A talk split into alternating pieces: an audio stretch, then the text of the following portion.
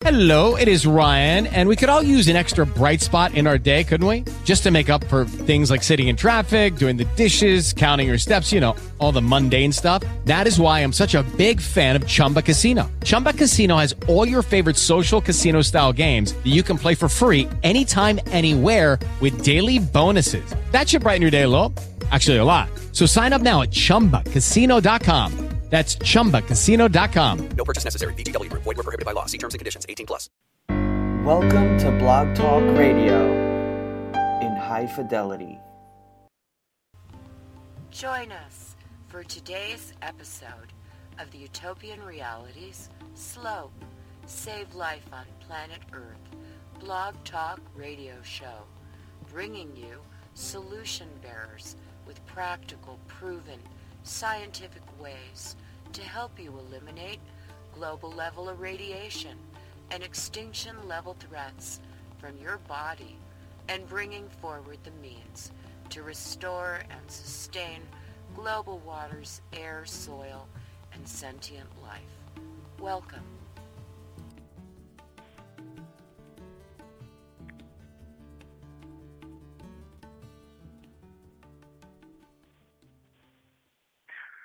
Greetings, this is Siaba, also known as Lisa Wolf, your host. Welcome to the Utopian Realities from Concept to Planetary Restoration Slope. Save and sustain life on planet Earth. Earth Aid Now, Friday Solution Bearers Forum, where we bring you solution bearers who can help us to mend the sacred hoop of life. As always, listeners, follow the link to listen to the program and to join the live chat page and phone 845 277 9359 with questions or comments. Thank you for joining us this Friday, April 28th, 2017. You know, extinction level threats come in a variety of forms, be they radiation, uh, political, social, economic, oppression and suffering. And another situation that leads to personal extinction is drug addiction. And so today we're going to listen to an interview I did recently with Christopher Laurance of ibogaroothome.com. That's I B O G A R O O T H O M E dot com. Christopher and I spoke about Ibogaine. Christopher is a former addict and Ibogaine patient and an Ibogaine Iboga provider with over 13 years of experience. He was homeless and hopeless and addicted to hard drugs for over nine years when he found Ibogaine. He had tried many traditional treatment programs, jails and detoxes, in frequent attempts to get clean with very little success. Christopher says, after Ibogaine, I felt as if I had my soul back. I felt whole for the first time in many years. I was free and I never went back. He began apprenticing to provide Ibogaine six months later, and he says found everything he needed to continue his life in a good way meaningful work and purpose, the nourishing inspiration of having the front row on people's miracles and transformation, and a community of addicts and former addicts finding healing together. He had something beautiful to belong to, and he has continued gratefully. Thirteen years later, his life and work have continued to evolve and transform. He has studied with elders and traditions and medicines and has gone to Gabon and been initiated into Bwiti, the Gabonese spiritual tradition surrounding the use of Iboga. He has continued to learn and to grow as a provider and as a person and has treated hundreds of people. He and his wife work together with Iboga, Ibogaine addicts, and others seeking the sacred root for healing. They work out of their home in a beautiful little town in coastal jungly Mexico, and his dream is to begin a farm and do his part towards making ibogaine therapy sustainable out of love for this amazing and unique plant. So we will begin with part one of a conversation I had with Christopher a few days ago, and I hope listeners that you can uh, hear this and that the audio quality uh, is sufficient.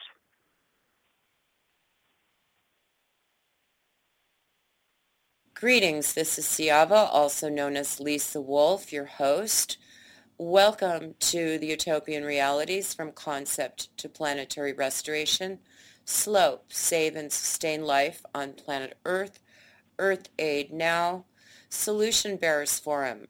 I'm happy to be speaking with Christopher Laurance, and we are going to be speaking about Ibogaine and the amazing potential for healing that Ibogaine bears. Welcome, Christopher. Thank you. Nice to talk to you. Thanks for having me on your show. Um, so yeah, where, where, where should we start? Well, tell us a little bit about yourself and, and your life and how Alright. Ibogaine has changed your life and really become your life's work at this point. Okay, gladly. I'll, I'll start with a little bit about about what it is. Iboga, which is what ibogaine is extracted from. Iboga is a plant that grows in equatorial West Central Africa. Gabon is one of the heartlands of the traditions of Bwiti, which is where people use iboga as a sacrament of initiation and of coming to know themselves and even behind their childhood so that they can become adults. Also, people use iboga for initiations for other reasons, like they have a grave sickness that they can't recover from, or a great grief, um, or a great sadness that people turn to iboga initiation. And it incorporates the whole community. You know, it's like very much this uh, successful initiation becomes a cornerstone of a person's life. And then those people who have been initiated are the people all gather and support their other people's initiation in, in smaller amounts of iboga and dance all night and play the harp and play the traditional instruments, play the shakers and sing the prayers. So the beginning of our tradition in the West started with Howard Lotsoff. He was a beautiful, beautiful guy, beautiful soul, uh, and passed, passed several years ago. But in 1963, he uh, he was a heroin addict for seven years, and he took ibogaine simply out of curiosity. He had no no desire to quit his drug addiction. He had no no desire to stop using, and some some friend had given him this substance from an obscure West African plant, so he decided to take it. And his description was that about 30 hours after taking ibogaine, he finally got up and went outside and the first thing he said was, that was the most horrible drug I've ever taken. I'm never taking that shit again. And then he realized that he was in narcotic withdrawal for the first time in seven years without, without using heroin. And then he realized that he had zero cravings to go out and use. And then he said he sat down and he looked at this large tree and sidewalk in front of him, and he realized that for the first time in his life, he wasn't in fear. And that he had been so full of fear his entire life that he didn't even recognize it until the absence of fear was present. And then he went inside, went to sleep, and woke up a few hours later completely refreshed, still zero cravings, zero withdrawal, zero desire to use opiates. And he, he contacted his chemist friend and said, how much more of that you have? And he procured as much ibogaine as he could get his hands on and rounded up a bunch of his heroin-addicted friends. And he started uh, the first unofficial study of ibogaine, where he gave his heroin-addicted friends, methadone-addicted friends ibogaine. And what he saw was the same result with everyone. People were emerging from these processes. They weren't having sickness, they weren't having withdrawal, and they were emerging with no cravings or with their cravings greatly reduced in what seemed to people who used an unprecedented state they felt like they felt like they had felt before they they were drug addicts, you know? And and so some of those people went back to using, of course, and some of those people are still free today, but the results were consistent as far as interruption of addiction. So so my story was I was a heroin addict I was homeless for nine years of my life, shooting drugs. I eventually got off methadone to get get off the streets. I had heard about Ibogaine as sort of a street mythology. Six years before I found it, I had been in jail, and I met a I met a former heroin addict there who was in jail for growing marijuana and told me this this extraordinary story about how he'd been a heroin addict for 14 years and he had this magical African root, and he came out of the process and he feeling like he knew himself for the first time in his life and never wanted to do heroin again. And to me, at first, of course, I was like, oh, this this must be bullshit. Uh, if this existed, I would know about it. And and so the curiosity grew. I got out of jail. I told my big sister about it. Um, I told her I needed to find it. Mm, Fast forward, what, it, was, it was water under the bridge. I gave up on trying to find this uh, obscure mythical substance. And I was in uh, New York, homeless, got on methadone, to Massachusetts. My life ended up, my life was a constantly collapsing landscape. I got to a point in my life where I was living under a bridge in Wintern, Massachusetts, and, and my liver was failing. And for first time in my life, I really recognized that that uh, not only didn't I want to die, I really didn't want to die like that. I didn't want to die hating my life, hating myself, and and came into contact with my sister who lived in Oregon, started communicating with her, and she she found Ibogaine, and she got me to Ibogaine.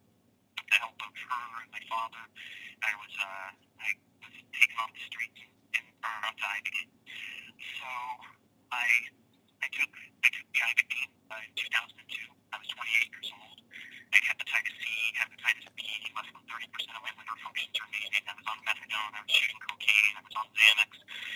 Lost. I was heartbroken. I hated myself. I hated my life. I was estranged from my family for a long time. And I came and I took the Ibogaine and uh, and I came out the other side about 48 hours later. I first off, just as I was going into withdrawal, I took the Ibogaine. All my withdrawal went away. And then 48 hours later, I emerged from this, this experience, and and I have different ways of describing it now. But at the time, the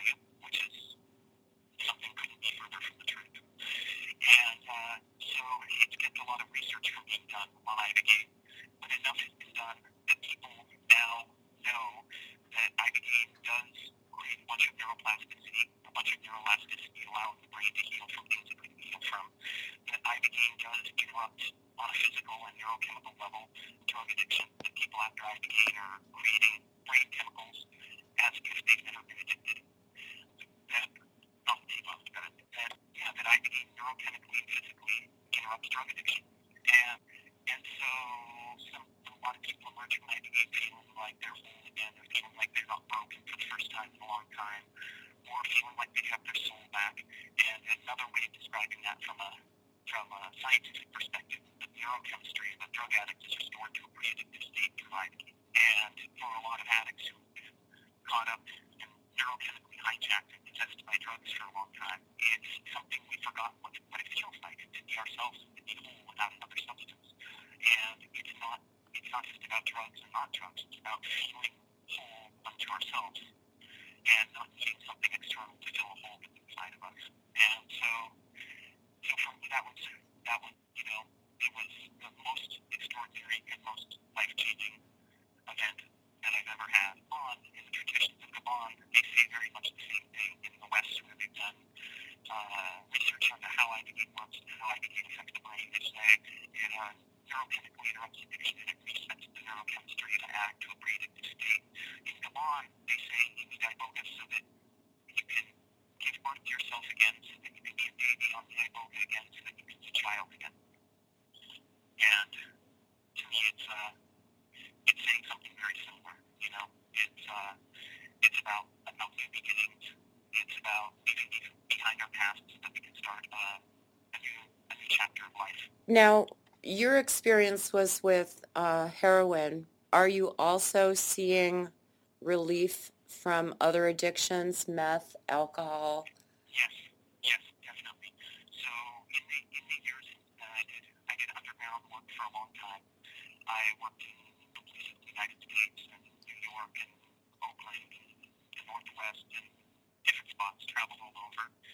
After seven years, after seven years of that, I decided that I didn't really want to be looking over my shoulder and I would like to create a better environment, a more total environment for people to do their healing afterwards. And so we came to Mexico and started our home that we have now, where we have a team support and incorporate some of the traditions of Bwiti, the musical traditions, and the, the spiritual traditions surrounding surrounding the Iboga work in Africa. And we uh, and we're working towards growing Iboga, and it's not very sustainable where it is right now. And we've worked with a lot of people, and more and more we coming down for different reasons. First off, there was always the opiate coming because it does have this extraordinary uh, capacity to take away withdrawal. And it's not just heroin, right? It's, it's pain meds, Oxycontin, methadone, it's all these pills the doctors are writing uh, to, to people with pain, and then they become uh, captives of these pills, and often it backfires, and then and, you know their their pain is as bad as ever, but it's coupled with the pain of an addiction on top of it. So a lot more people are coming for for uh, to get off of legal drugs, and also so many people who are using uh, opiates or using other things too, cocaine or methamphetamine.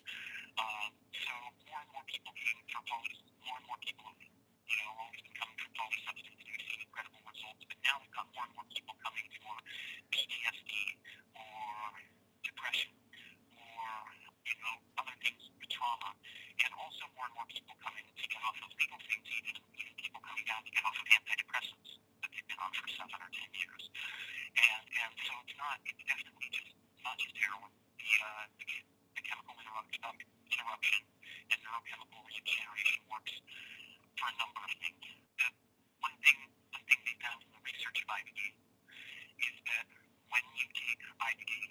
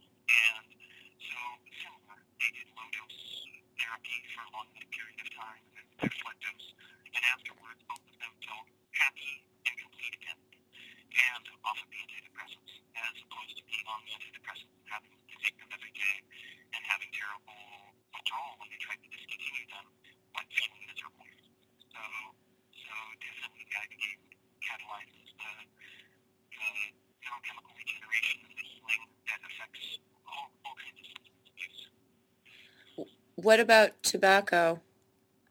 Commercial tobacco?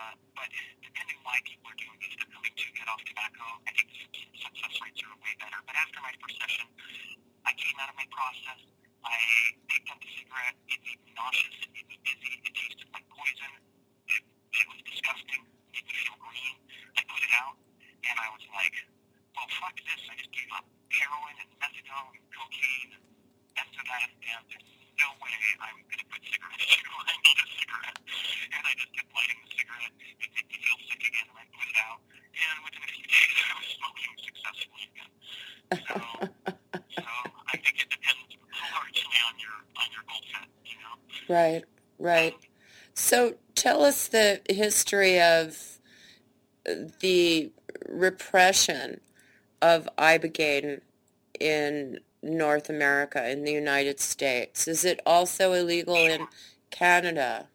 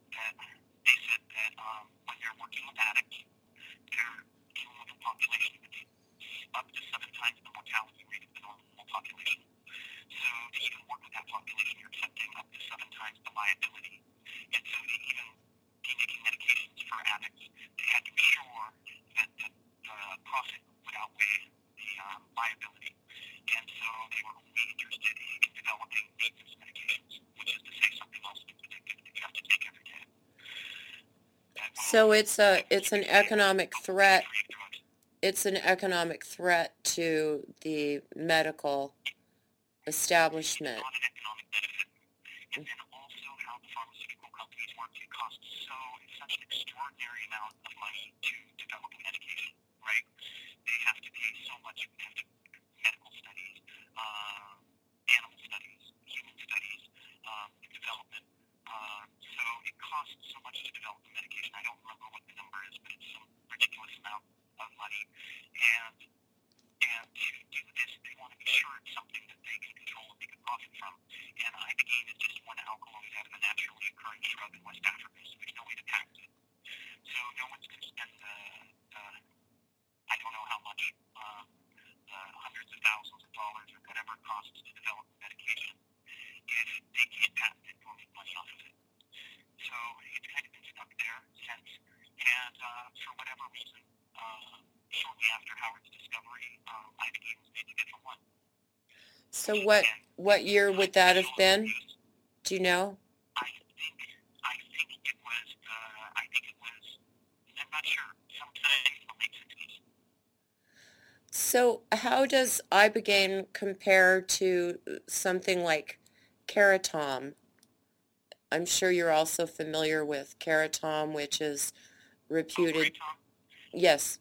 well, Kratom is not really I I I think it's good for a lot of people in that they can find um, a substitution for their opiates. Okay. that's not controlled by prescription. And uh, that a lot of people who are using kratom used to use heroin or used to use prescription pain meds but are able to get off that and on kratom instead. That being said, kratom is still an addictive substance. It's not so much interrupting any addiction as replacing it.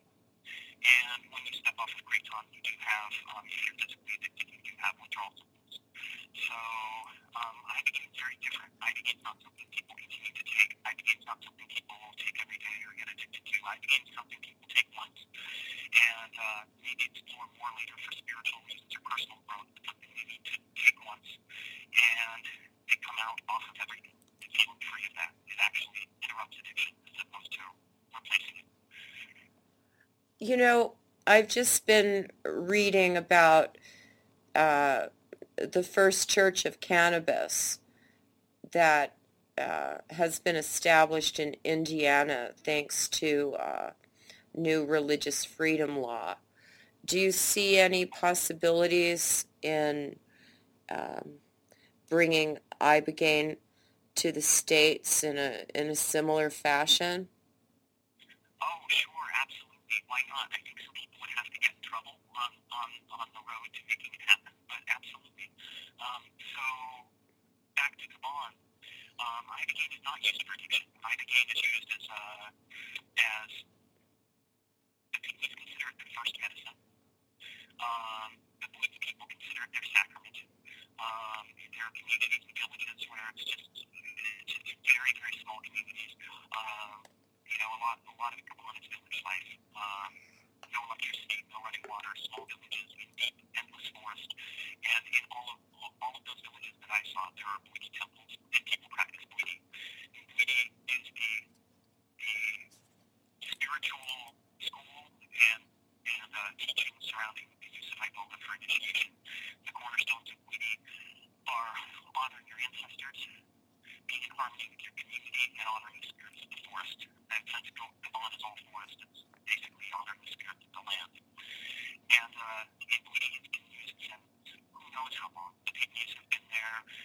talking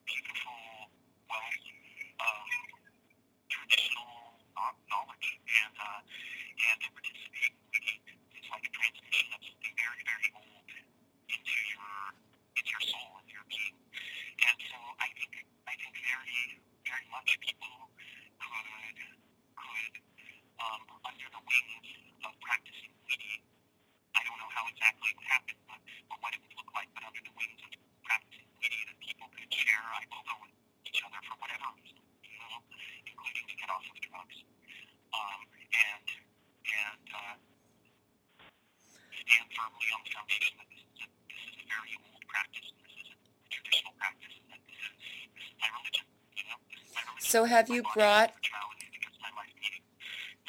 Have you brought elders from Gabon over as well, or mostly you go over there? haven't. I have not. I've only been once because it's very hard to get there, very expensive to get there.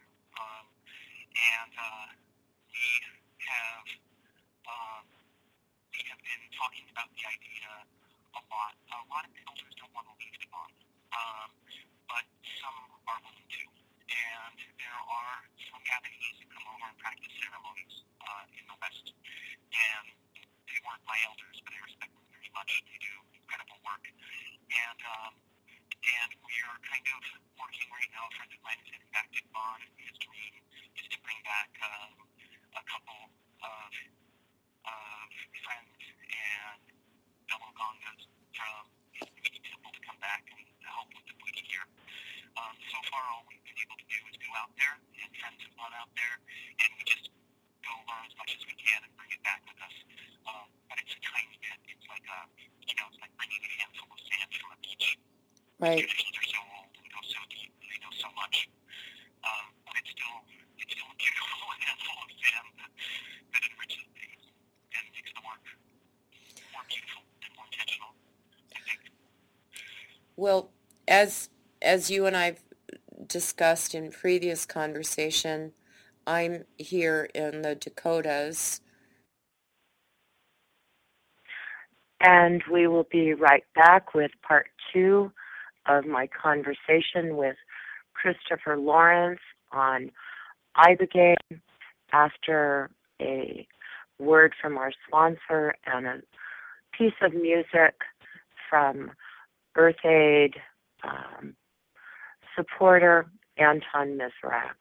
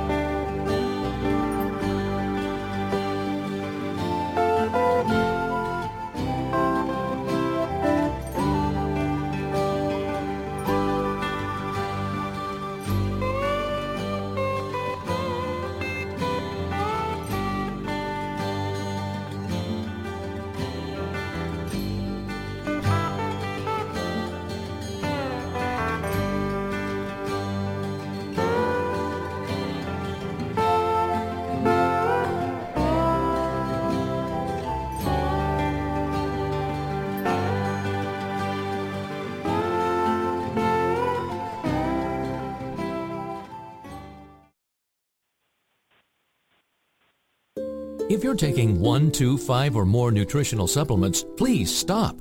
Simplify your supplementation with Bio Superfood, the most advanced nutritional whole food supplement you can buy. Men, women, children, even Olympic athletes the world over have discovered Bio Superfood from bioage.com and now take just one nutritional supplement instead of many. The Bio Superfood formulas are whole food products composed with four of the most nutrient-dense algae found on Earth. Bio Superfood for the brain helps with focus, memory, clarity, and mood. If you can increase brain health, the rest of the body is a no-brainer. Bio Superfood has zero toxicity and is safe for you and your family.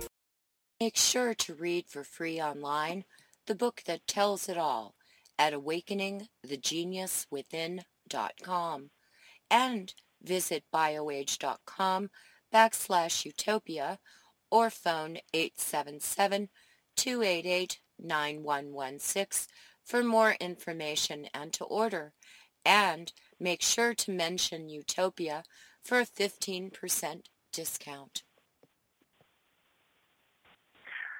And now, listeners, part two of my recent conversation with Christopher Laurance on Ibogaine. So have you brought have you brought elders from Gabon over as well, or mostly you go over I there? haven't. I have not. I've only been once because it's very hard to get there, very expensive to get there. Um, and uh, we have um, we have been talking about the idea a lot. A lot of elders don't want to leave Gabon, um, but some are willing to. And there are some Gabonese who come over and practice ceremonies uh, in the West. And they weren't my elders, but I respect them very much. They do incredible work. And um, and we are kind of working right now. A friend of mine is heading back to Gabon. His dream is to bring back um, a couple of of friends and fellow Gongas from his Bwiti temple to come back and help with the Bwiti here. Um, so far, all we've been able to do is go out there, and friends have gone out there, and we just go learn as much as we can and bring it back with us. Um, but it's a tiny bit. It's like a, you know, it's like bringing a handful of sand from a beach. Right. Traditions are so old and go so deep, and they know so much. Um, but it's still, it's still a beautiful handful of sand that, that enriches things and makes the work more beautiful and more intentional. I think. Well, as as you and I've discussed in previous conversation, I'm here in the Dakotas, uh, working with the Oceti Sakowin with the Lakota, Dakota, Nakota, who are uh, seriously plagued with alcohol, meth addiction, PTSD from the genocide and or clanicide as we call it um, as and looking at being able to bring this miracle to uh, to the people here to uh, to stop that wave of death and destruction. Well, I think I think that's a beautiful I think that's a beautiful goal, and I I I uh, I love it. I love to participate in any way I could, and um, I yeah I don't have words to say what I feel about the terrible um, nightmare that of, of genocide and and uh, trauma and abuse and and, and destruction and swept through those people. And I think, I think, uh, I think to be any part of, of bringing there would be uh, a great, great honor. And I think uh, one thing I know about this medicine is it's really good for broken hearts, and it's really good for trauma, and it's really good for people who have uh, lived through terrible things. And and I know there are other medicines that are also very beautiful, very helpful, and I know they have traditions of their own that are very rich and very healing. But uh, but share or spread this medicine there would be would be a great honor. So And yeah, I'm I'm so I'm sorry I'm sorry for how things have been, how things are there right now.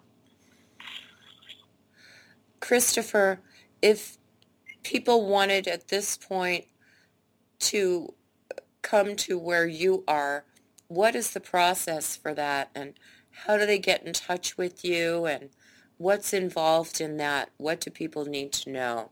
we have medical screening that's required. Um, we need people to make sure people's are safe. We need people to get and 12 EKGs and. Um, we need to come down here and get. Um, all our information and our prices and all of that stuff is on our website, which is ibogaroothome.com. endeavor to do as much sliding scale work for people who can't afford it as possible.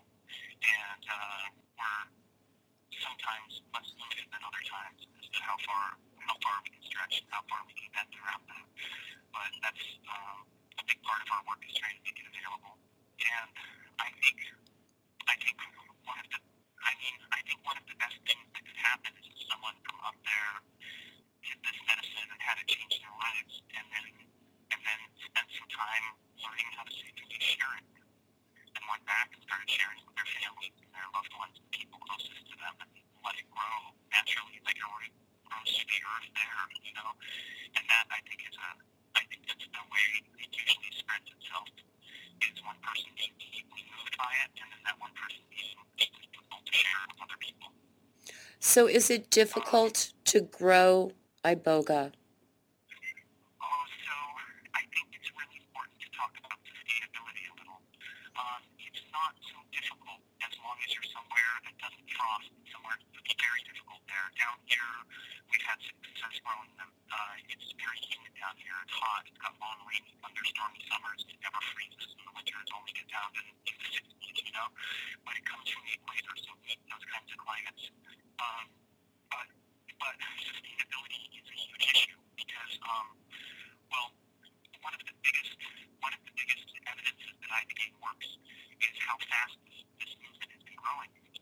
It's been this exponential growth curve from um, 1963 when Howard discovered iboga to about 2000. Less than a thousand people outside of people had known iboga, most of them dead. From 2000 to 2006, iboga was um, almost 4,000 people had iboga in those in those uh, six years, right? Mm-hmm. So more four times as many this year as the previous uh, 40 years. And, um, since then, no one really knows how many people have done iboga. So the fact that it's not fun and it's hard to get and it's expensive medication that comes all the way from Africa, medicine, medicine's a better word it comes all the way from Africa. And uh, all these things contribute to making it hard to get, people still seeking it out.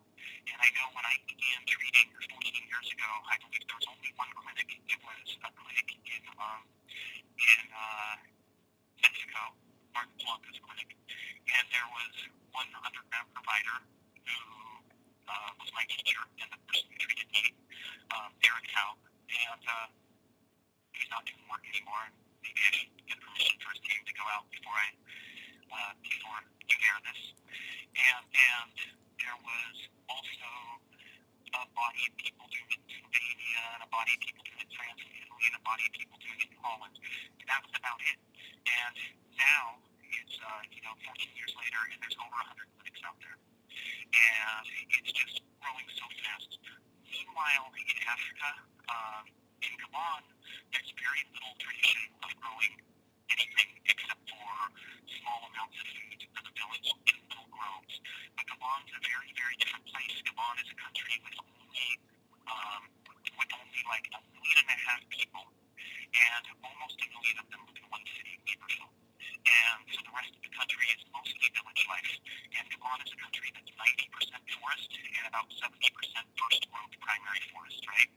So there's very little need to grow anything. People go out to the forest and hunt for their food. People go out and gather honey. People cut down palm trees and make palm wine.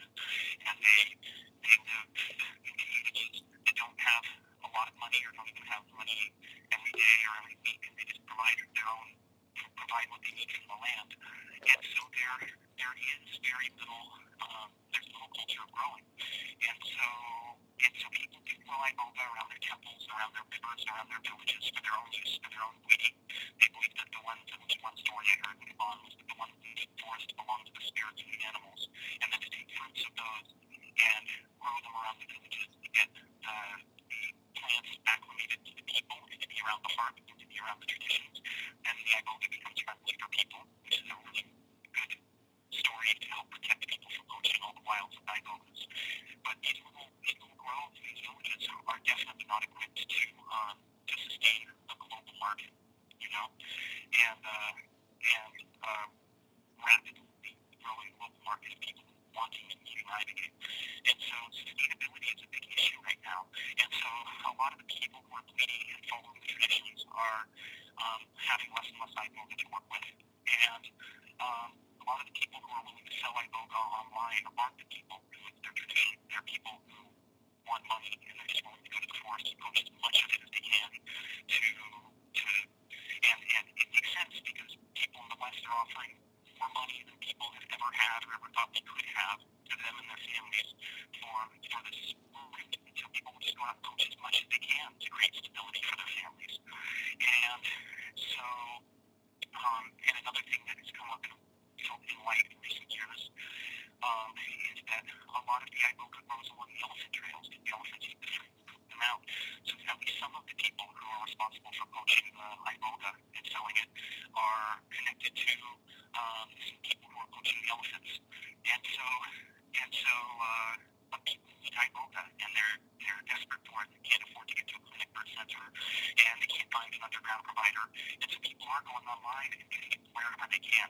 And so, and so I really urge people when they're working with iboga to make sure you're getting your iboga from sustainable sources, and that we we don't collectively love this plant to death because this is a beautiful, um, life transforming miracle for a lot of people, and to destroy it out of our love and our need is, is definitely definitely the wrong road to take. And um, and so there are sustainable sources. There are people growing gardens. There are people growing groves.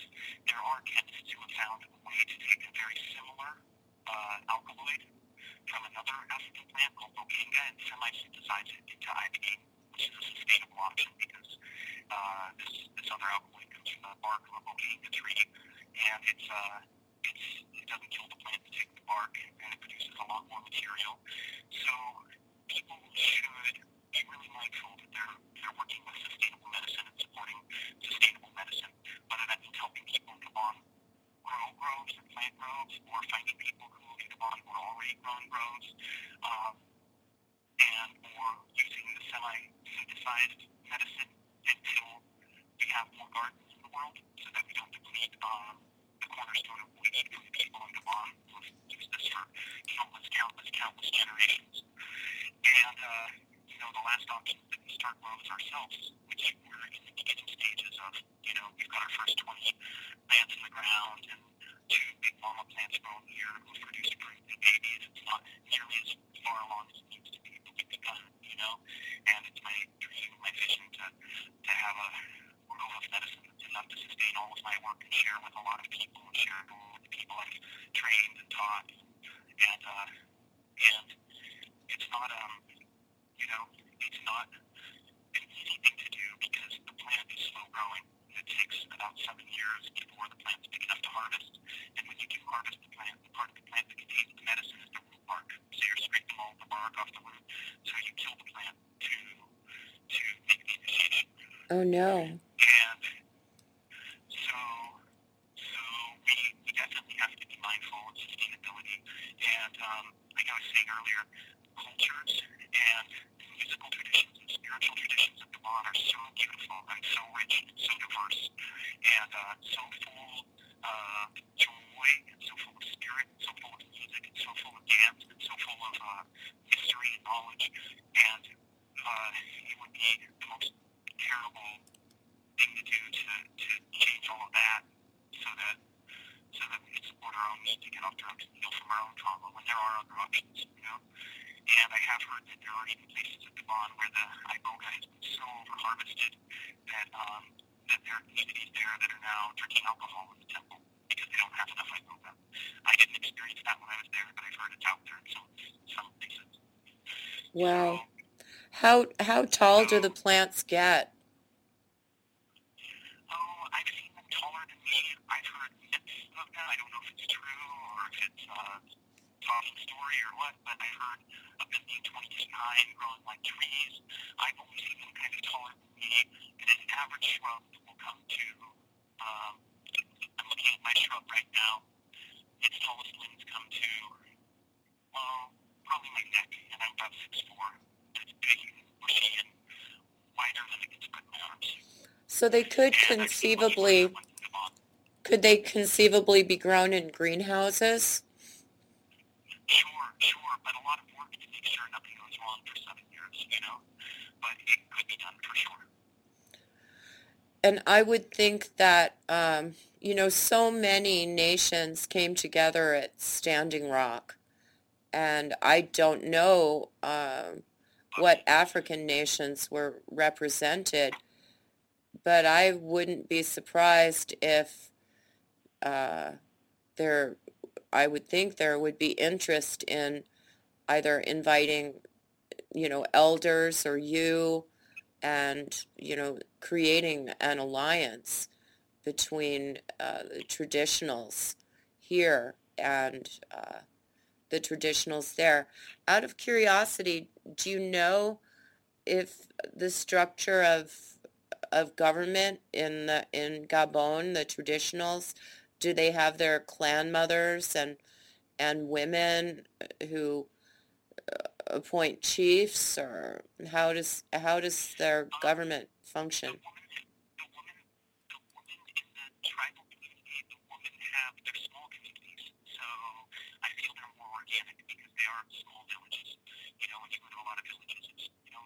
And lantern light and porch light and uh, no electricity, no running water, small communities. People know each other very well, and scattered villages live together. The community is very, very, very um, sharing based, like it's a true sharing. Like when someone brings back gazelles or antelopes, it's all brought in the woman's hut, and they debate and they talk, and they make sure everything is divided up evenly and everything is allotted evenly. If anyone comes to ends up sharing money, that's all thrown down in the men's hut or the woman's hut, and everyone dictates and everyone decides how it's allotted and how it's divided evenly. Um, they believe that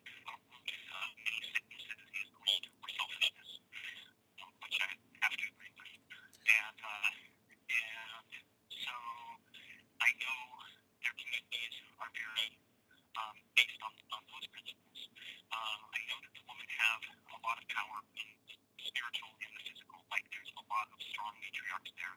I don't know what their what their main um, main. Uh, you know, I don't know how the role works, but I know they've got a lot of strength and a lot of power. And I know the women's initiations are led by women, and the men's initiation are run by men. Um, I know that uh, that uh, there is uh, a lot of respect the woman in every temple you go to. There is uh, a statue in the center that is, or most temples, that represents the grandmother, and that's the first female ancestor. She's always there, and she's not smiling or like she's pretty fierce. Sides and, and uh, no smile, and it's you know this beautiful, strong, um, fierce woman statue represented in the center of each temple. Um, I know that uh, that, that the Iboga itself is, is considered a hermaphrodite, both woman and man. And I know that when uh, whenever someone mm, there's certain words that are real key in, in Bwiti, but one of them is whenever someone says um, is going to speak or going to pray or takes medicine or something like that, there are two words. Everyone goes Bakaye and everyone goes I and they go Wenye hey and uh, it's a call and response. And Bakaye is we're all in this together. And it's the um, it's the masculine form of we're all in this together, one circle. And Wenye is the feminine form. And I don't know how it goes when the women are participating alone, but when the men are participating alone, you still have to do Bakaye. In most places, you still do Bakaye and Wenye. And, uh, and so it's, so in that case, if it's only men present, then it's we're all in this together, and the Wenye is essentially honor the woman. And, uh, and I don't know how it is when women are doing work alone, of course. But so there is, um, there, yeah, there is definitely a, a strong role of the of the woman in the matriarch in Gabonese culture and Gabonese villages. So how has Gabon managed to not be taken over by outside forces?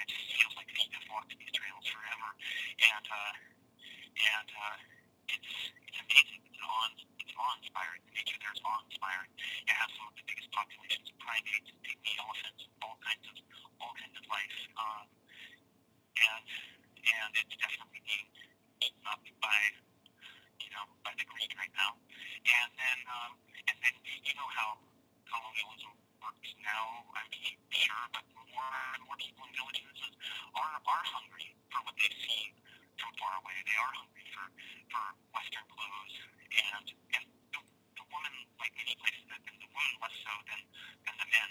A lot of times you go to a village, and the women are still all in traditional clothes, and the men are wearing t-shirts and jeans. You know. Um, and so the people are hungry for Western clothes, and they are hungry for televisions, they are hungry for stereos and soda pop and hard alcohol and all those things. And so that is definitely, you know, I don't want impression, that's definitely growing and definitely blooming. And so people will trade things um, that they had forever, and so maybe don't don't quite recognize that it could ever run out, you know.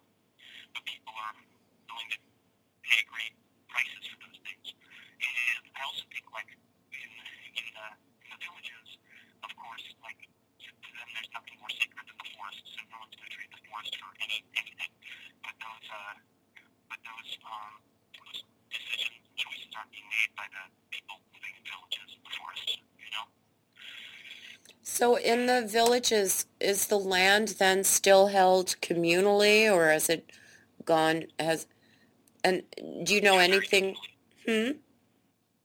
Yeah, it's very communal. It's very communal. I, I, uh, I, I don't know how it's allotted, but it's very communal. And they're very, you know, they're they're very much, um, you know, just um, up in the forest when an initiation comes. They build a fresh Bwiti temple where they want it, and uh, and people people share a lot. Like when you go into a small community, people would um would you know go sleep in a in a family member's bed so that you could sleep in their bed and take their hut, even if you really didn't want it. You know, you don't have a tent, and that's fine, and I don't want to displace anyone. People were really insistent about that. They'd climb in bed with some other relative, give you their their their bed to sleep in. Um, so that sort of sharing and that sort of generosity was really commonplace there.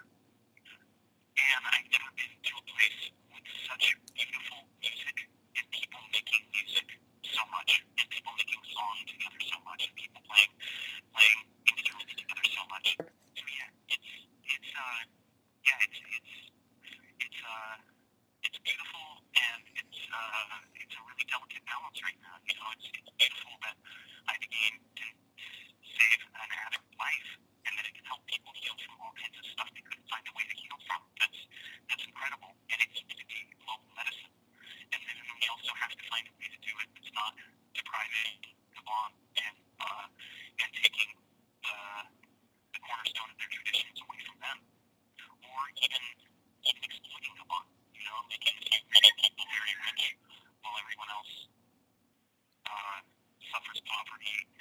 it's around that are being poached, you know? Yes. It's, uh, so when you go, I mean, do many of the people speak English, or there's you, you no, have a... few. It's mostly, mostly French. I forget how many languages are spoken in Gabon. There's very, very many tribal dialects, and then the, the tie that binds is French. But even in some villages, a lot of the elders don't always speak French or don't speak much French. They speak a bit, and it's their kids who translate for them. And then. Um, and every once in a while meet someone who speaks English. And for me, that was that was essential. I don't speak and so I needed that. I needed that bridge always with someone, someone who could speak English there to, to you know, to the communication happen. But very, very few people speak English, or if they do, just a little bit, you know. So, what was the history of the French with Gabon? Do you know? I mean, why they speak French?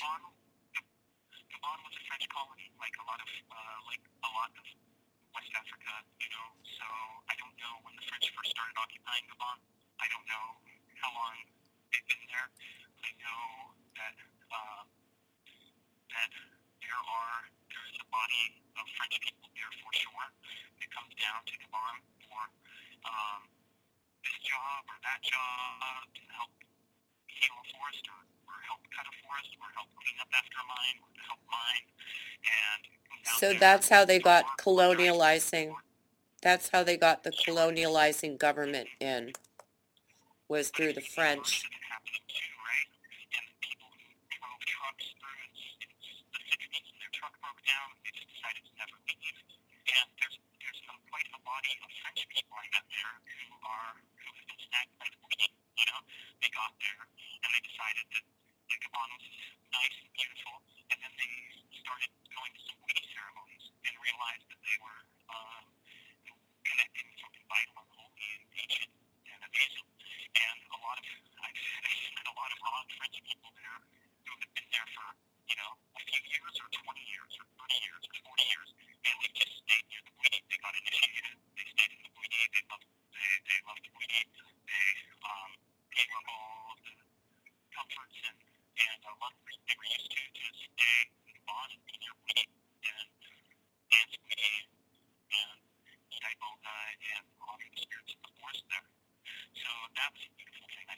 that's a good thing. Yes.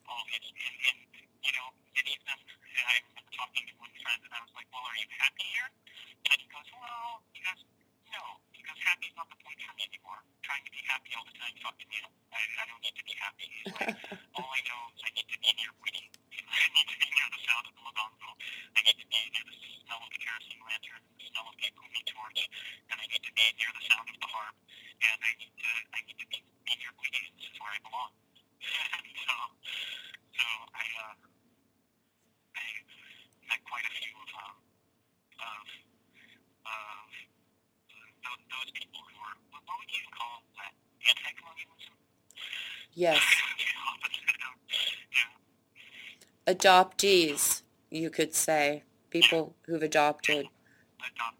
Mm-hmm.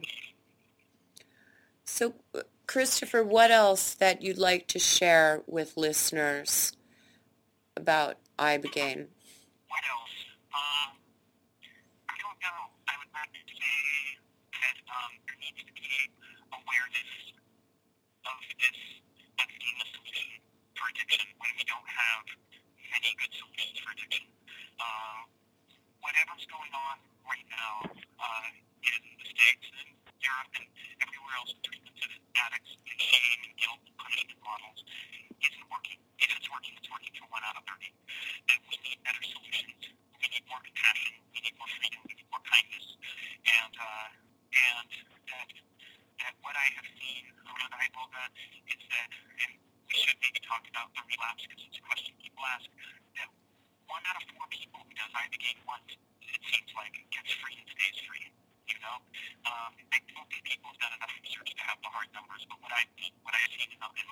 My fastest and fastest market. And, and that, that the majority of people who do ibogaine stay free for three to six months afterwards. And that many, many of the people who do ibogaine and do go back to using and get enough of a taste of freedom that they that they know they can be free and that continues to haunt them or to inform them until they take action and get free. And so uh, what I'm seeing is an, is an actual solution for people to get free of drugs and continue chapter of life where they don't continually identify as a, as a drug addict or as, or as broken. And move towards their future instead of always being. So those people. Those people who, who, who do succumb again, then does doing ibogaine again help them?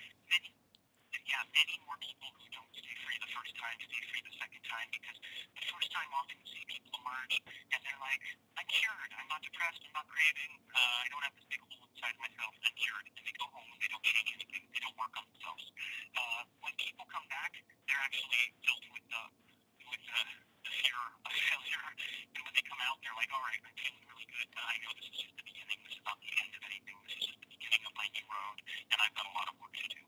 And so a lot of people come through with that knowledge louder in their hearts and are willing to, to own their piece of the puzzle, which is that, like, as important as the Ibogaine itself, it's just three months after Ibogaine, that little, that little childhood people have where they can change a whole bunch of stuff if they, if they accept responsibility for that process, you know?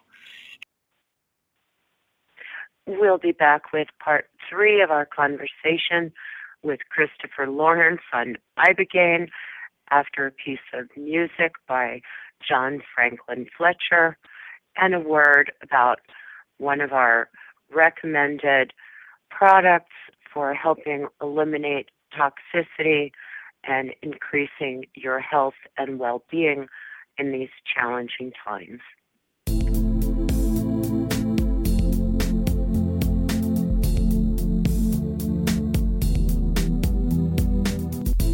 You are the diamond in the sky. No two diamonds are alike. You are created to be unique. Bring out your true self. Diamond in the sky. Be one with your true self. Diamond in the sky. Be one with your true self.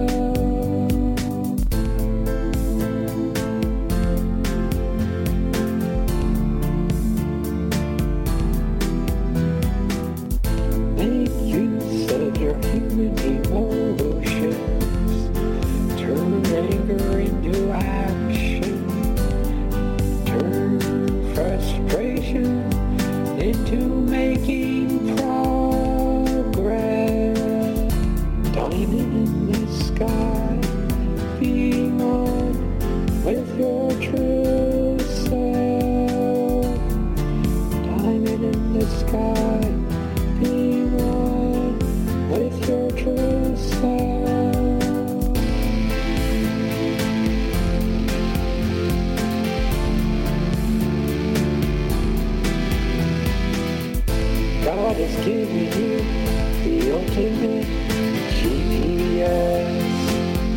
in the form of your emotions. Navigate life wisely.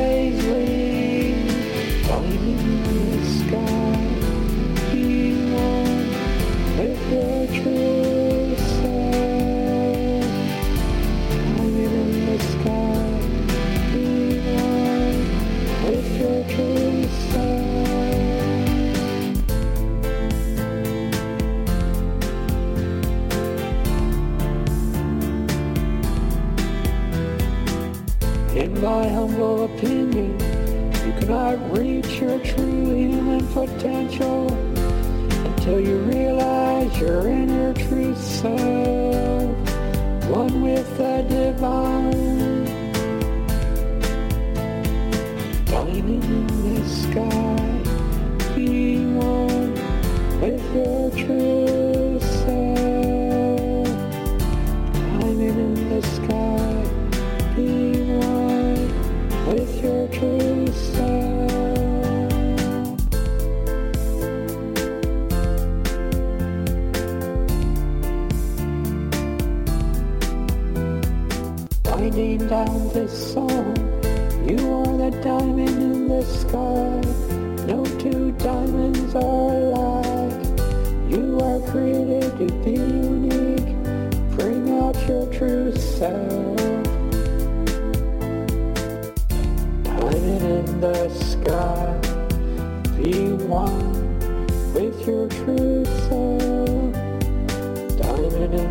sky.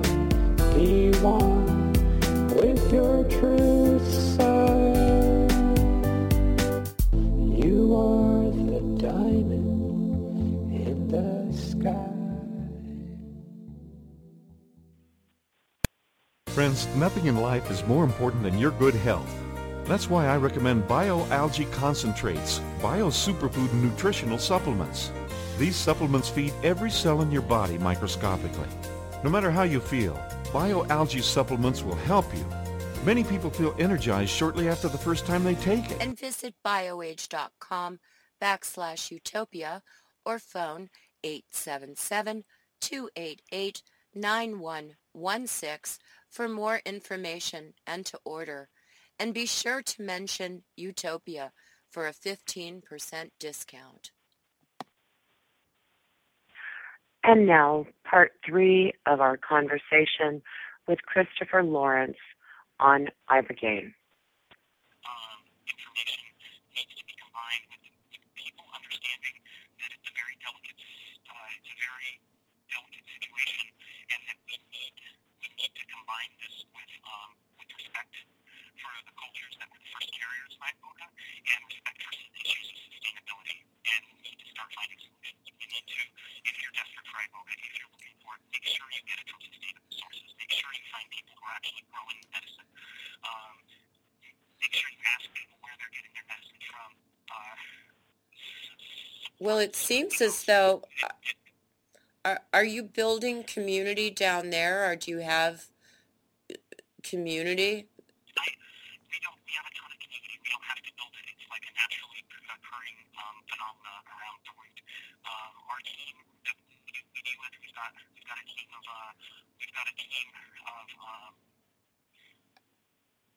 five people working. Me, my wife, our people who help, and all of us, all of us are former drug addicts who've done Ibogaine. We've had our lives changed. We just want to stay near the medicine. And around us, we've got a lot more people um, around us who just use this place as a safe base. It's like a pretty beautiful town with, without a big presence, you know, a huge presence of drugs. It's a beautiful community-oriented town of 3,000 people on the beach. So a lot of people, after they do, do their session and they, they go back home and they're like, oh, fuck this, they find a way to get back down here. and so there's a lot of people, you know, some people get jobs, some people stay here, some people go work up in States and come down, some people just come down every year for a month or two. But we've always got an, assortment of strange characters and beautiful characters around. So do you have a land, We want to be near it. do you have a land base? we live sort of starting. We live in a we live in a, in a house in a beautiful small town where we do all our work. We keep people here for two weeks while we're doing the work so they can be properly prepared and properly supported afterwards. Um, and our team surrounds us. Surrounding that is this community of former addicts who live in this town or use this town as a, as a home base or safe haven. And so there's a lot of a lot of uh, support. And so during the ceremonies themselves, a lot of people come together and make music and shake shakers and ring bells and and uh, and, and hold the the ceremony for people. And uh, during and after, there's a lot of people who aren't our core team coming by wanting to take people to yoga or wanting to take people to on field trips or wanting to go meditate with people or wanting to go swimming or surfing with people. And so there's just this kind of like uh, community vibe that that naturally occurs around it. And we've seen it everywhere, even around underground work. But here, being able to be so open about what we do has just created this great, this great, um, this great opportunity for community to just grow around it naturally. And so, and so that's there. And then also, we just got a long-term lease on some land that we planted our first 28 mogas in. On well, not our first 20. We have two mama plants in our home, but um, uh, 20, 20 more ibogas, and we want to plant uh, an awful lot more and have a, a successful thriving iboga farm within the next What about,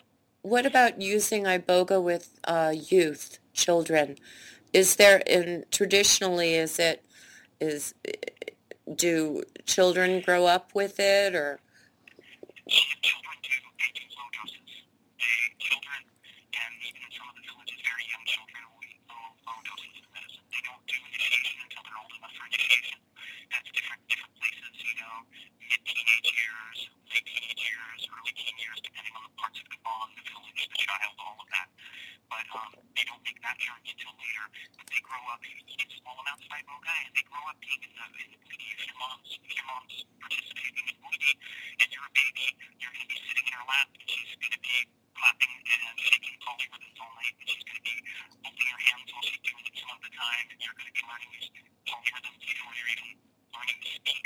And uh, and you see these uh, you those sometimes you see a three or an eight year old who's really really good dancer or she's an incredible dancer already, you know, getting up and dancing because they the the is such a cornerstone of their life. So um, so yeah, the children grow up in it and around it and experiencing it, part of it. Christopher, will you So give the name of the website again? Would you spell it for listeners? Iboga Home, I B O G A R O O T H O M E dot com. IbogaRootHome dot com. Um, if you if people are interested in learning more independent from our site, there uh, are two really good documentaries I can think of off the top of my head that I think are both just on YouTube or wherever. Um, one of them is Gabon, The Last Dance, and that has entirely to do with Gabon and the musical traditions and the Bwiti and the medicine there. And uh, it's a beautiful documentary about Gabon. And uh, the other is Rites of Passage. Uh, and I think you type in the Rites of Passage IBD. And it's a documentary about traditional use of iboga in Gabon and also addicts using IBD in the West to interrupt their addiction and interviews with Howard Lotsoff and uh, other, other people. So they're both, they're both good sources of information. Well, thank you so much, Christopher. It's You're welcome. so, You're super welcome. Thanks for yeah, it's so needed. Um, it's so needed. So I look forward to working with you to to help here.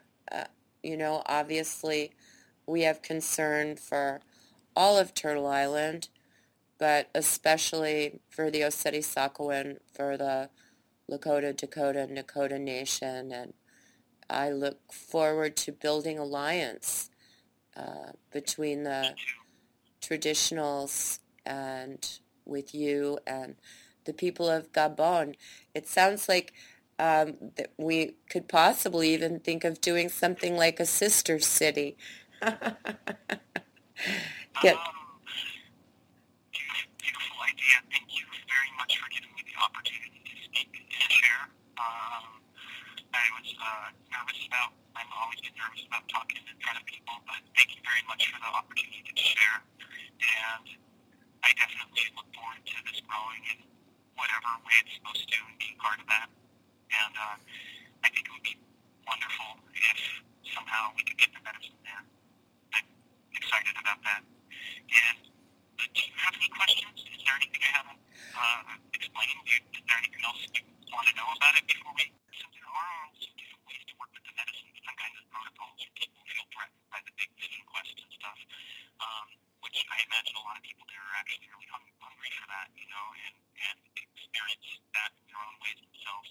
But for people who are scared of it or people who just one health condition or another, um, like when you do initiation, we usually use Ibogaine, so the dosage is different. But if you're doing initiation in Gabon, the equivalent of the doses of Ibogaine we give to people for flood dose is like 15 or 17 spoons. But it's a lot. But then by the same token, people can just eat a spoon a day for a month and find their cravings go away, their brain starts to heal. It's a much more gradual, gentle process. They start having insights, epiphanies, feelings start shifting, and uh, and we've had to do this for people with cardiac problems who weren't safe to receive a flood dose. But you just give people a spoon a month, especially like right in beginning, they're quitting drinking, you're supporting them with some some you know dowling to stop the seizures, blood pressure medications to make sure their blood pressure is safe, and whatever natural medications you want to surround it with, reishi and adaptogens and good herbs, whatever traditional medicines are from there that might help. And then if it just starts giving people a spoon of wood a day, you know, if they're kind of coming out of the bumpier parts of that third or fourth day, then people, you know, it's a very different protocol, but people can have this gradual shift that's, that's led them in a really beautiful way into, into sobriety and clarity, you know.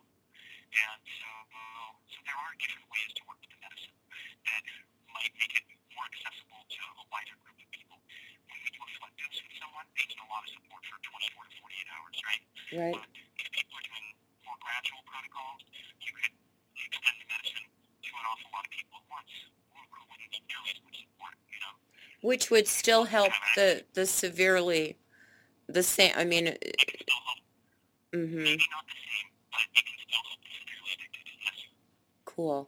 Because I know people who I had to treat that way because they had had a heart attack from meth, and their heart was no good, or um, or because they were prone to seizures or had cardiac conditions, or one guy who was an opiate addict who had a hole in his heart, and we treated them that way, and many of them are still free six, seven years later, and they still had a radical, you know, life transforming shift happen for them.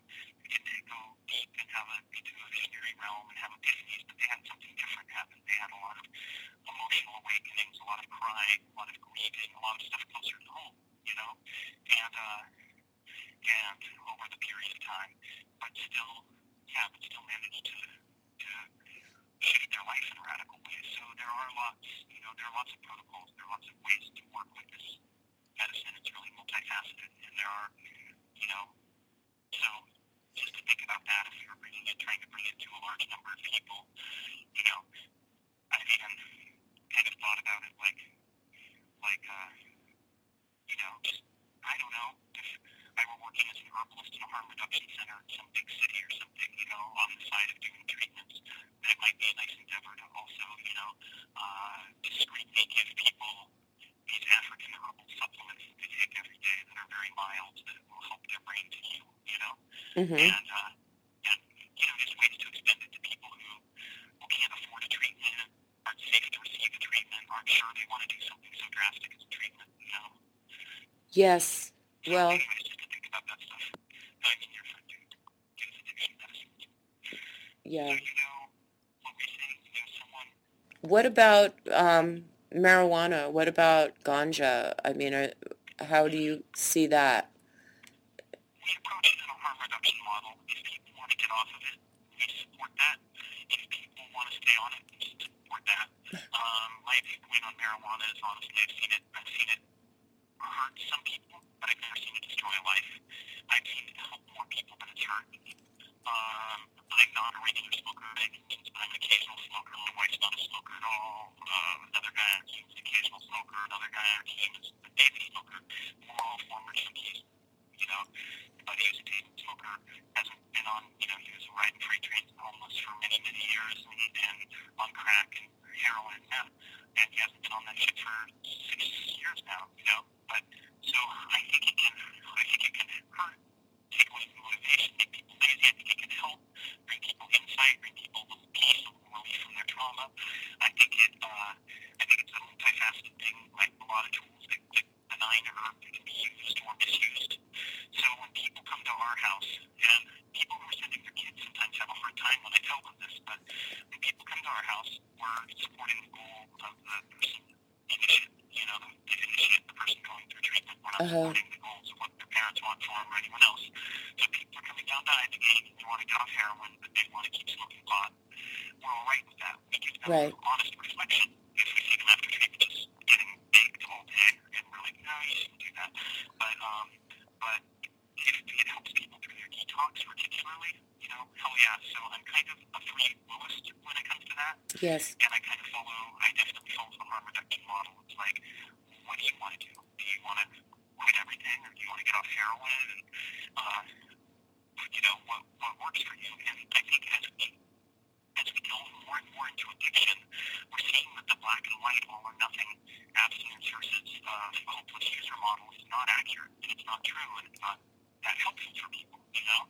Um, it cuts people off from a lot of helpful tools. In fact, someone's uh, post, you know, a former addict, but they've got these visionary medicines that can help them garner insight and help, and they've got a community around them that forbids them to use them because they're a drug addict, that can actually cause a lot of uh, conflict and confusion. You know, people have even gone back to their AA meetings and have people kind of turn against them because they used Ibogaine. It's like, but I was, I was using heroin for all these years, and now I'm not, you know?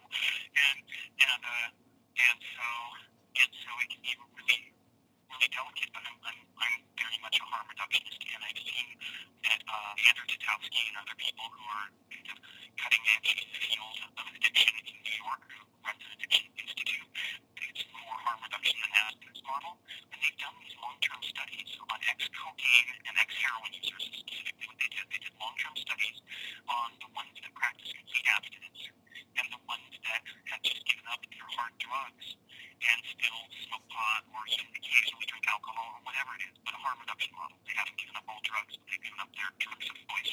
Right. And they found that one group has not any sign of improvement over the other group as far as of success, as far as staying off of heroin. But what they have found is, in general, the group that doesn't practice the abstinence model has scored slightly. Maybe you don't want to put this on the air, but I prefer not because it's totally controversial. And Mhm. thing. But these people who are working um, the, the model where they still occasionally use or allow themselves marijuana or allow themselves to occasionally use psychedelics, it, you know, it's kind of like a, it's not a fit block. It's just like divided into people who never use anything and people substances. So there's a wide range there, right? Right. Um, but the people who continue to use substances but are off of their hard drugs of choice and their drug problems scored slightly higher in the category of quality of life as far as depression, relationships, anxiety, uh, holding down their jobs, getting along with their coworkers, that whole uh, quality of life survey that psychiatrists, psychologists use. Have, the people who aren't abstinent actually scored higher. So I think that's one thing that needs to change a little bit is our just all or nothing model. And what I've seen in meetings, which I'm an advocate of, of the 12 steps, I think they're beautiful steps, and I've seen them help a lot of my friends, and I'm all for them when they're helping. But where I see them backfire a lot, a lot in, in the realm of addiction is um, so so most addicts have similar core wounds, and those core wounds have to do with trust community. And those core wounds have to do with shame and feeling shitty about themselves. And so, say you're you're doing a a, a, a, a 12 step thing, and you've got a complete support group around you that's unconditionally there for you. And then you go in you've succeeding for six years, and then you go in one day because you're like, I started smoking pot, it's helping me. And all of a sudden, this support group that's been there for you, all of a sudden turns their back on you and shames you and tells you, hey, don't call me until you're working the steps again or whatever it is, you know? And then, of course, that's going to cause a full-blown relapse because you're really triggering the fucking core wounds of almost every addict. You're, you're triggering abandonment issues and you're triggering fucking issues around shame and feeling, feeling shitty about yourself. So it's like uh, they, they, people talk about the perfect storm a lot. It's like creating a perfect storm. It's like creating perfect situation, a perfect growing grounds for a full-blown relapse, you know? Because abandonment are often the core wounds, right? And I know, like, when most people call me and then you take your, your chip away, you're like, oh, you're back to square one, you're starting over now. And, like, as everything you've done, it doesn't amount to anything. So it's just reinforcing all that core shit that makes you want to fucking get high in the first place, escape from yourself in the first place, right? Right. And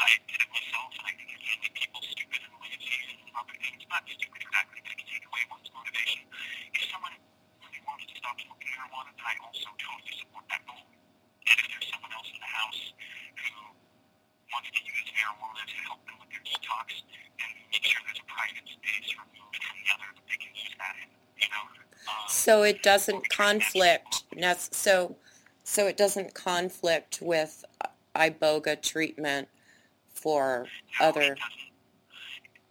In, in, like in Gabon, weed's an old plant, right? Africa's, Africa's one of the, I think one of the birthplaces of weed. I think they think sativa comes from Africa, indica comes from India, and ruderalis comes from the Russians, ten steps. But in the people smoke weed. People in Africa smoked weed for a long time, and they still smoke weed. And often you see kind of a common pattern. What I noticed is the elders kind of give it up. Like most of the elders in my community, most of the 80-year-old, 70-year-old, 60-year-old Tongas are over smoking weed. They don't smoke it. They're pretty dedicated to the iboga. And then, but no, but not always. But then a lot of the, a lot of the younger Tongas smoke weed, you know, and sometimes smoke weed with iboga, or sometimes smoke weed on their free time, or so it's uh, they definitely, they definitely have been hand in hand for a long time, you know. um, And which, I'm not even, I'm not a pot smoker very much. I occasionally smoke. I'm not a big pot lover. It's not a, it's not a substance, you know, I turn to for help or help. But, but I, you know, have to be also what I'm seeing around it. that leads to one other question as far as what fibers the people in Gabon are, are using for cloth. What, what? What they make their clothes out of. Um, well, a lot, a lot is cotton now. A lot is cotton and beautiful, beautiful prints, beautiful fabrics. But traditionally, a lot of traditional stuff is raffia, is like palm fibers woven, woven into these very beautiful mats. That can also, the mats can be worn like skirts. I just wondered if they used hemp. Oh, I don't know. I don't actually know if they use hemp or not there. I never looked into it. I know raffia is really common, so it might be similar, right? Raffia is like the fiber of the palm. Uh, so they might also use hemp, but I don't know. Hmm.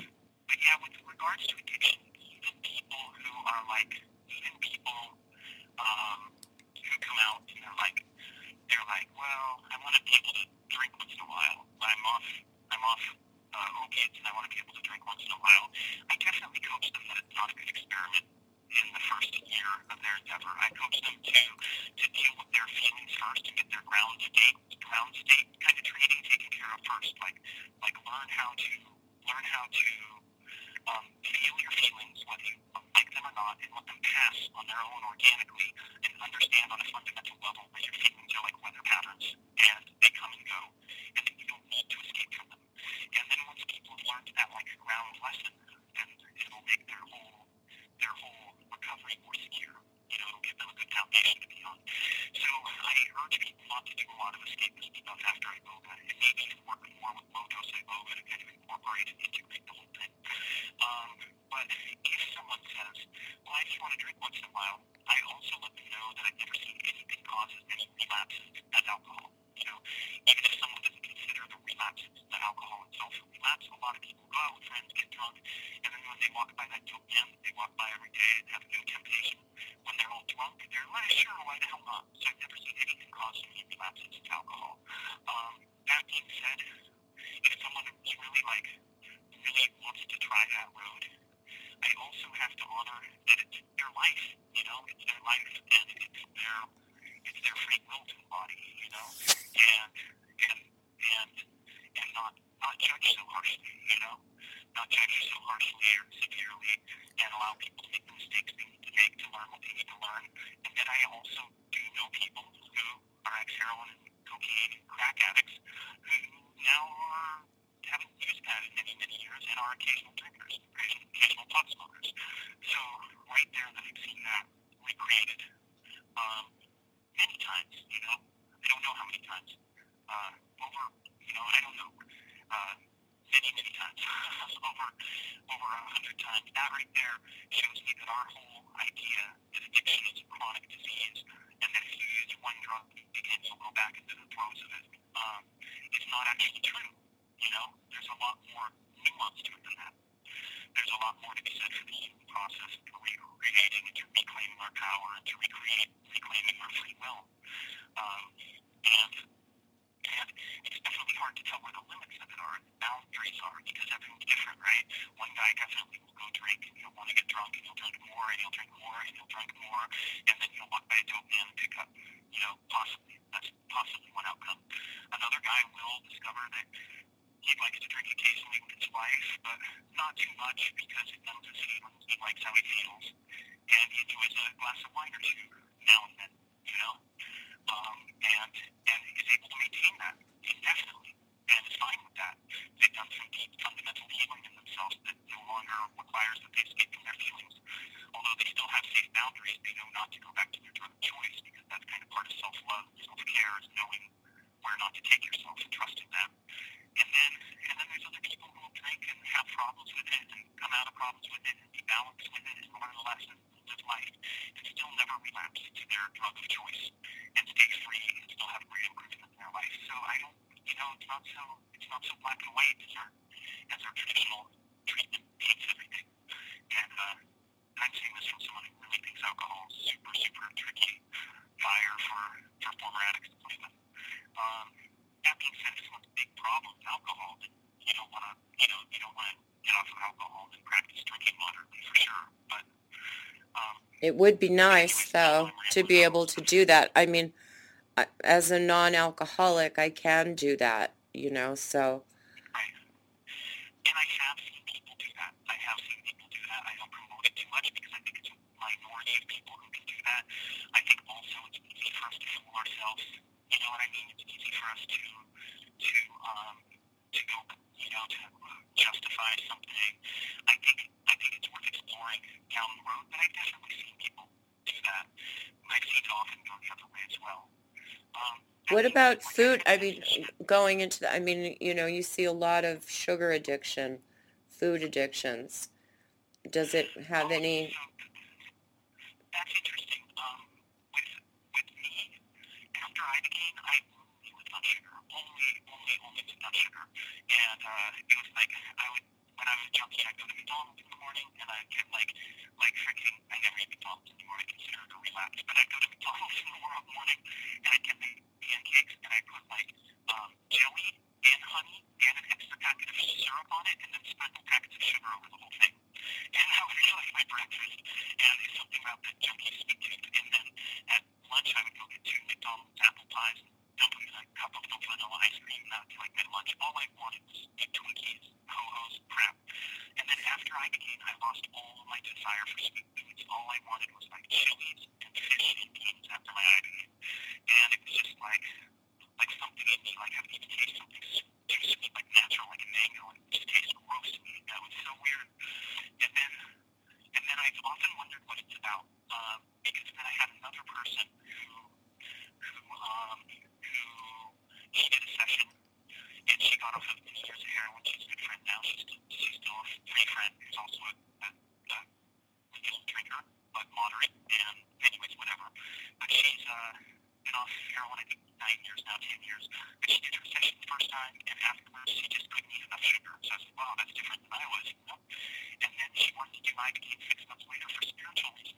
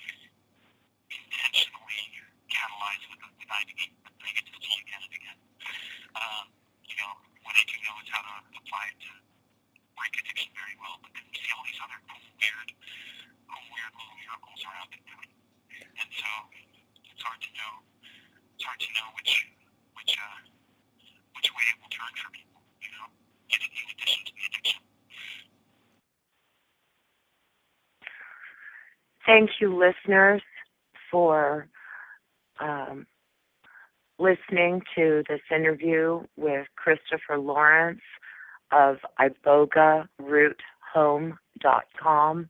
That's I B O G A R O O T H O M E dot com. And if you are interested in seeking relief from addiction, uh, please get in contact with Christopher Laurance and see about arranging a visit to his healing retreat in Mexico. We're going to uh, listen to uh, a conversation with Andrew Scheim of Bluesy Water, another healing solution that we at Utopian Realities from Concept to Planetary Restoration, Slope, Save and Sustain Life on Planet Earth, Earth Aid Now recommend Blue Sea Water. Here at Earth Aid Now, we bring you solution bearers who can help you optimize your life through these challenging times. I'm talking with Andrew Scheim of Bluesy Water, which I've incorporated into my daily protocol. Andrew, would you please explain to listeners why Bluesy Water is so important right now? Thank you, Lisa. Uh, Bluesy Water is really a product for our times. It is a global detox product, and it protects the body from all sorts of environmental toxins, and it will clean up the reservoir of toxins in your body. It's also another product for our times is that it's extremely affordable. Most people are challenged financially, and Bluesy Water costs $36 for a six-month supply. So uh, Bluesy Water will actually grab up virtually all toxins. If you had a filthy body of water, it would completely clean it, and you could drink the water, and does the same in the body. And essentially, uh, it works on principle of what's called activated oxygen, similar to ozone therapy, which is used to clean massive toxic spills, with hazmat spills, etc. So it mimics ozone therapy and also what's called chelation therapy. It has the ability to literally gather up the byproduct of everything. It, it you know, that's not Andrew, Andrew, does it address radiation? Thank you, Lisa. Uh, Bluesy Water is a product for our modern times. There's extraordinary, extraordinary levels of toxicity in our environment. We all know about the radiation from Fukushima that you talk about in your show. There's all kinds of GMOs, toxic foods, pesticides, herbicides, heavy metals. And blue Bluesy Water, literally, if you took a filthy, toxic body of water, would clean it, purify it to where you could drink the water. And it does the same in the body. It actually creates a protective grid and grabs up toxins as they enter your body. Plus, it will go after the storage tank of heavy metals and chemicals that you might have accumulated in your body for you know your entire lifetime. So it, it literally wherever the water goes, it grabs up toxins. It also provides incredible trace minerals and is extremely hydrating. It's it's not normal water is actually much less hydrating than Bluesy water. It's called structured water. So our website bluezywater.com has all this information, and I encourage you to also check out our videos and make Bluesy water the centerpiece of your detox protocol, and also the trace minerals in Bluesy water are, are, are, are critically important for your trace mineral nutrition. That's that's a product of our times. I was always looking for something, always in my teachings, and we have a, a, a series of videos. You go to the website, click on videos, and you'll see maximize maximize your Bluesy water therapy series, and we have s- several videos on a synergistic program you can do to make the water work even better. If you're really super toxic, super sick, sick, please watch those videos. And the key emphasis is affordability. This is a way to achieve what people would spend tens of thousands of dollars to go to a clinic and do it at home for, for a fraction of the price. Would you say, Andrew, that if you're doing bluesy water, that other um, products such as zeolite or humic fulvics, do you need to do those as well, or will the bluesy water accomplish the detoxification? Well, basically, the example I would give is I, I have a secondary second product on the site similar to made with diatomaceous earth. And if you have a lot of toxicity in the colon, that product help. It'll be like having two filters. Bluesy water literally grabs toxins up at the cell site. Wherever it goes, it's detoxifying. But if you have a huge, a huge historical amount of toxins in your colon, you're starting to detox. Initially, those products can help as a secondary filtration system, but the water is extraordinary because of its ability to go everywhere in the body and grab toxins up literally at the cell site. So if somebody, you know, eats a bunch of toxic foods, yes, they can use my energy enzyme product for digestive distress after the meal to pretty much soak up that huge dump of, you know, toxins and also it will help in any colon issues. But over time, the water will actually will take over and you'll need less and less of any secondary products. This also includes trace mineral products and quite a number of supplements because Bluesy water has the ability to, to as you detoxify the body, uh, you will need less antioxidants, for instance, because Bluesy water is removing the toxins that cause oxidative stress. So it's pretty extraordinary what will change over time as you profoundly detoxify the body. Tanner, this is an extremely powerful global detox product and it comes down back to water, but this is extraordinary water. Please read all the uh, parts about activated oxygen and the ability to increase the, the amount of oxygen to the cell and, and the ability for the water to completely detoxify the toxins with this key feature of activated oxygen is extraordinary. What we teach in the Maximize series is how to increase the rate of detox or the intensity of the detox. So if you're really, really challenged and you you understand these principles, you can essentially increase the water's, you know, let's say intensity level and, and get incredible levels of detox and, and really uh, break through some of these very heavy-duty issues. But please check out, once again, our Maximize Your Bluesy Water Therapy videos. They're really important. Wonderful. Thank you, Andrew. You're welcome. Thank you.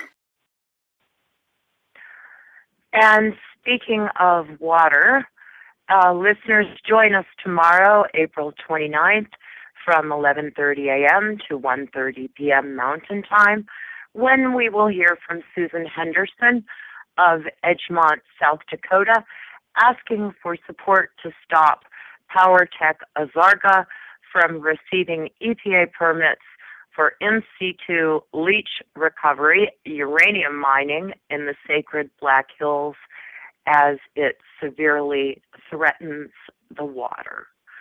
To become part of the Utopian Reality Slope Earth Aid mission, contact White Buffalo Nation at gmail.com and visit wbnslope.weebly.com and our White Buffalo Nation Facebook page and support the Slope mission at gofundme.com slash slope. Your contribution helps keep this mission going as we work to get solutions to all the people and life on Earth. And we're going to close with a piece of music by uh, Eostar Kamala called White Buffalo Calf Woman.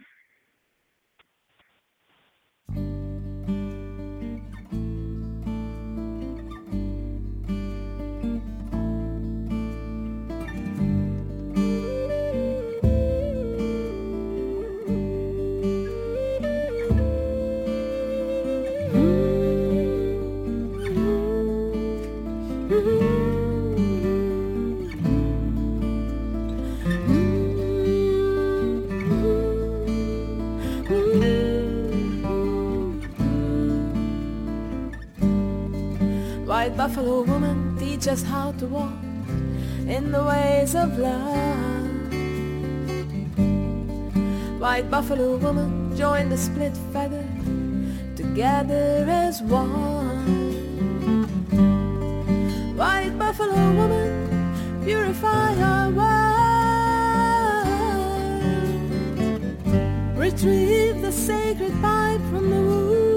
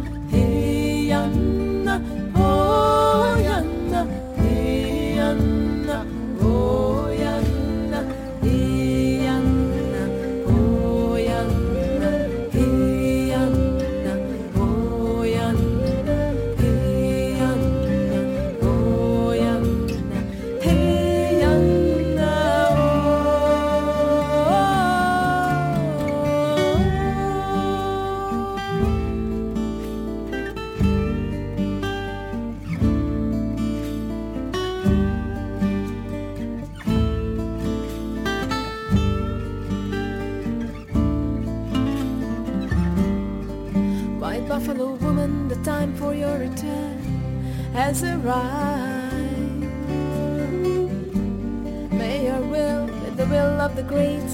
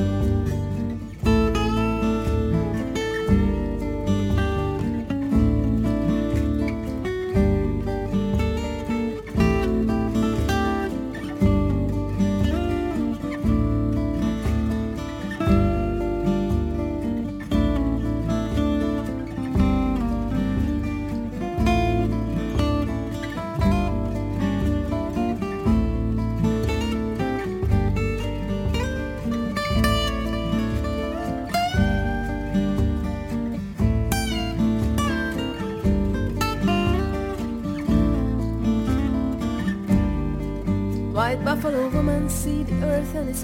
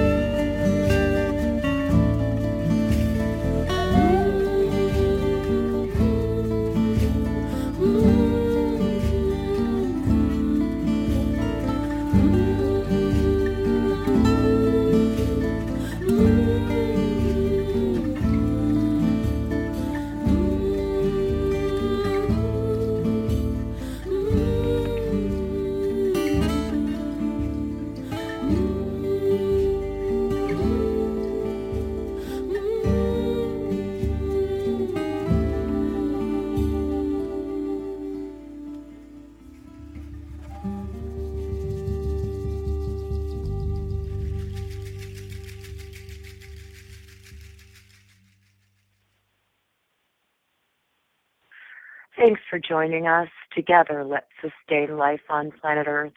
That's yours, mine, and all of ours, on and in the land, waters, and air. Thanks for joining us. Till next time, this is Siava, Lisa Wolf for Slope. Save and sustain life on planet Earth. Earth Aid now. Let's give the Earth and all her children freedom from fear, lack, and degradation, and bring a utopian reality now.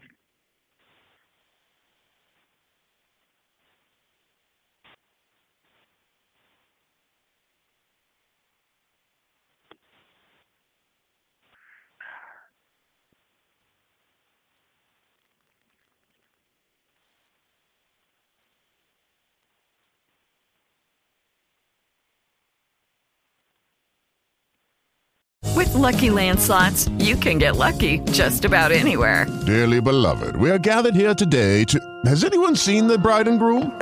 Sorry, sorry, we're here. We were getting lucky in the limo and we lost track of time. No, Lucky Land Casino, with cash prizes that add up quicker than a guest registry.